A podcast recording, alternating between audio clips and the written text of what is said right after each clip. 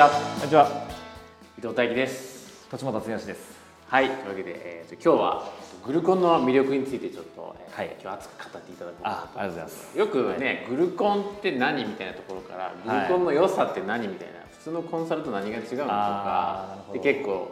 聞かれることが多くてグルコサミンとの違いもねちょっと分かりにくいですね。グルコンとね。そうグルグス。いやそれあちょっと違うんだよあ違う。薬だからね。あ違う。ちょっとそれじゃなくてグルコン？あグルコングルコサミンはそれあのあの薬になってるから。グループコンサルの方ですね。そうそう。あ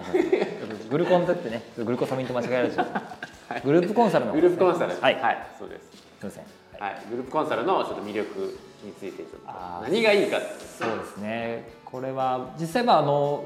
もともとなんですけどあの僕が最初受けたっていうのがきっかけなんですよね。グループコンサルを受けてあ自分が受け自分が受けたんですよ、あーはいはい。そのある方のグループコンサルも、はいはいはい。その人は3回ぐらいですかね僕受けて。お。で、まあ、大体56人ぐらいですかね。56人ぐらいが1グループっていうか、はいチームになってやるんですけど、はい。まあ、それがすごい良くて。であこれ自分でももしかしたらできるんじゃないかなっていうことをちょっと思って、はい。まあ、やってみたっていうのが最初きっかけだったんですよね。でその人に関しては、まあ、どういうと単発でやってたんですよ。もう一回一回っていうかもう売り切りというか。はいはい。あのだから例えば、えっとこのタイミングでグルコンやりますみたいな感じで。例えば年に、まあ、何回かやってるんですけど、まあ、今日今回名古屋でやります、はい今回大阪でやりますみたいな感じで、単発で募集してるんですよね。で確かに単発でももちろんいいんですけどもちろんちゃんとこれあの期間決めてあのやるとちゃんと成果出せるんじゃないかなっていううん。のは思ったので、まあ、それを例えばその3ヶ月とかうん。半年っていうふうにまあ区切って、まあ、やろうと思ったっていうのが最初きっかけなんですね。で今実際やってるのはまあ半年間っていう形ではいはい区切って、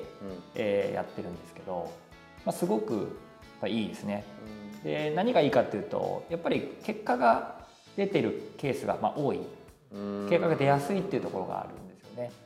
でよく言われるんですけどえグルグループコンサルってなんかこうカリキュラムとかって決まってるんですか？みたいなこと言われるんですけど、はいはいはい。えーないです。グループコンサルに関しては。はい。なくて。でいわゆるその講座みたいなものじゃないんですよねグループコンサルっていうのは。はいはいはい。講座じゃないのでこう一方通行でこうなんか喋ってか何か教えるみたいなことではなくて、まあ、一人一人、まあ、例えば5人いたとしたら一人一人その、まあ、ビジネスのステージとか置かれている状況とか、はい。まあ、抱えている問題って全然違うので、はい。その一人一人に対してしっかりとそのまず向き合って、まあね、課題っていうのを明確にして、はい。じゃあ何を取り組んでいくかっていうことをこうそこまで決めていくんですよね。だからまあ会議みたいなもんですよね。会議って基本的になんかこう議論するけど結局は何をじゃあ決定するかっていう場だったりすると思うんですけどグループコンサルもそれに近いところがあって結局何をじゃあまあコンサルティングしてアドバイスさせていただいたりするんですけど結局じゃあその中で何をするのかっていうことをはい。本人に決めてもらうんですね。はいそうですね。はいはい。まあ、いわゆるコミットしてもらうみたいな形なんですけど、でそうすると結局やっぱり人って自分との約束って結構弱いんですよね。その守れない、まあ人間は甘いですからね。そうそう。だから自分でこれやるぞって言って自分の中でこう心に決めても、まあ、2日3日経つと、まあ、その意思って弱くなっちゃってでだんだんだんだんこうないがしになっちゃってうん。いつの間にかその目標とかがね、まあ、忘れられてしまうみたいなことが、まあ、起きると思うんですよね。うん。でもこのグループコンサルのいいところはやっぱり身近な人とかじゃなくてはい。割とそのなんていうんですかね、まあ、他人って言ったらあれですけど他人で、まあ、あの同じビジネスとかねあの一生懸命頑張ってる切磋琢磨しているメンバーの人たちとうん。こうその目標をコミットしたり自分がやることをコミットすることによって、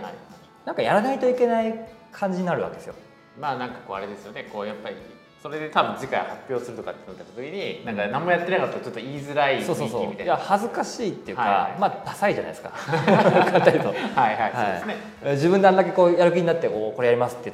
なのに言っちゃったらもうやらないと、はい。まあダサいですよね普通に考えて。はい。だからその言うことによって何かしら進捗をさせないとあこうまずいなっていうこうなんていうか程よい緊張感というかはそれを生むっていうのがまあそのグループコンサルの、いまあ、醍醐味かなと、まあ、だからそのやらないといけない環境に自分を持ち込んでいくみたいな、あはい、それをまあ僕だったり、まあ、他のメンバーとまあ約束をしてもらうみたいな。じゃあそれいつまでにやるんですかとか、うんうんあーじゃあやる上でうん。何か障害になることだったりとかわからないことがありますかみたいなことを聞いていってじゃああ大丈夫ですね。うん。行きましょうはという感じで、まあ、決めていくんですよね。だから当然あの多くの講座とか塾に行ってもなかなかやっぱり成果ができない成果が出ないっていうのは結局行動してないからですよね。うんうんうん何かしらのこうこ失敗になったとしても行動していくことで必ず前進していくじゃないですか。はいでその前進していくのにもやっぱり一つの行動をしていかないと進んでいかないのでだからまあ講座とかで学んでもなかなか行動ができないなと実践できないなっていう人なんかには、はあのグループコンサルっていうのはすごくおすすめかなというふうに思いますね。いなるほどなるほど。だから結構そういう人たちなんかが、例えば本当に商品みたいな漠然とこういうことをやっていきたいなみたいな方向性は決まっているけれどもなんか商品化っていうのが具体的にできてない、はい。まあ、高単価の商品というか、うんうん。あのいわゆるバックエンド商品っていうものが、こう固まってないうんという人なんかはもうグループコンサルの場で一緒に作っていくんでね。うんなで課題とかも出出してもちろん出していくんですけど、はいもうその場である程度固めていってはい。で実際じゃあどうやってそういうセールスしていくかとか、あ具体的にそれを進めていくので、うんうんもう成果に直結する行動とかあのっていうのを具体的にもうどんどんどんどん進めていくので、だからまあ言ったらやらざらやらないといけない環境をうん。提供するっていうのが、まあ、グループコンサルの一番の、まあ、醍醐味なんじゃないかなっていうふうには思います。ね。それはその環境はやっぱ結局やっぱりそういうね目標を立てる何か行動するにしてもやっぱその環境がかなりやっぱりそうですね。左右されるはい。まあっていうのがありますね。やっぱりねセミナーとか行ってなんか学んだ気になってなんかできるかなって気がしたけどじゃあ1か月後そのね学んだこと何やってんだっていうことそうそうそうだからそういうところなんかがやっぱり一番の価値かなと思うのでなんかあのーたまに言われるんですよ。私グループ講座受けたことありますよってことを言う方がいるんですけど、はいはい。よく聞いてみるとえそれって講座じゃないですかっていうことをよくあるんですよ。要はグルループコンサルって言ってるけど結局毎回毎回講座やってるんですよね、うんうん。でなんか質問があったら質問に対して答えるみたいなうんうんうん。形だったりもう本当に質問会みたいな場合があるんですよ、はいはいはいだから何か分からないことありますか？ってえー言われて 質問したら答えるみたいな。ああなるほど。あの結構多いんですよ、はい。僕も別の方のちょっとグループコンサル受けたことがあって、うん。その人なんかはもう完全にその質問。だから質問がありますか？と聞いてください何でも聞きますよみたいな感じで、要は自分が問いを立てれないとうん。結局問いを立てる力がものすごく求められるはいはいはい。んですよねなので結構そういう質問がないとそもそも自分がそのグループコンサルっていう場をなかなか活かせなかったりするんですよね、確かにそれはあの質問を考える問いを立てるっていうものってビジネスマンによってはすごく大事なんですけど、うん。結構レベル高いんですよねそうやって。そうですよだってそもそも質問が分かんないしどうすればいいか分かんないから来てるわけです。そうそうそう。だから はい。あのその利用するその最大限利用できるかできないかっていうのは結局その質問者のうん。スキルに委ねられるところがあってだからそれだとちょっとレベルが高いので、はい。まあ、僕がやってるグループコンサルは結構そのあたりもうこっちから引き出していってうん。やっていくので、まあ、そのあたりはそのそういう質問力というかうん。問いを立てる力っていうのは、まあ、まああった方がそれはいいですけどね、うん。まあ、なくてもある程度の部分までちょっと持っていってうん。やることができるので逆にそういう人たちの方がまあ大多数かなと僕は思ってるので起業家の人たちでもね。はい。質問力が出せないないとそうそうそうそういう。か問いを立てれないっていう人が多いだから逆に問い立てれる人っていうのはある程度の成果までしっかりと自分で出していけるんじゃないかなって思うので逆にそういう人なんかはあの僕のグループコンサルなんかに来ていただくと、うん。僕の方から引き出していって、うん。である程度こう形にして、えーまあ、0から1っていうところだったりとかね、うん。1から2っていうところを作っていくみたいなところうんなんかは、あのだいぶサポート、うん。あのガシッとできるかなという、はい、なるほどまあそこがやっぱり大きな違いっていうことそうですね。だからまあいわゆるいわゆる講座みたいな形でなんかカリキュラムが決まってるとか、教えることが決まってるみたいなものだったり、ん。あとはその質問会みたいなものではないっていうことですね、とにかく何を実践するか何を行動するかっていうことを、うん。まあ、みんなにこうコミットしてとにかく実践していくっていうことを、まあ、ずっと追っていくような、はい、形になってますね。はい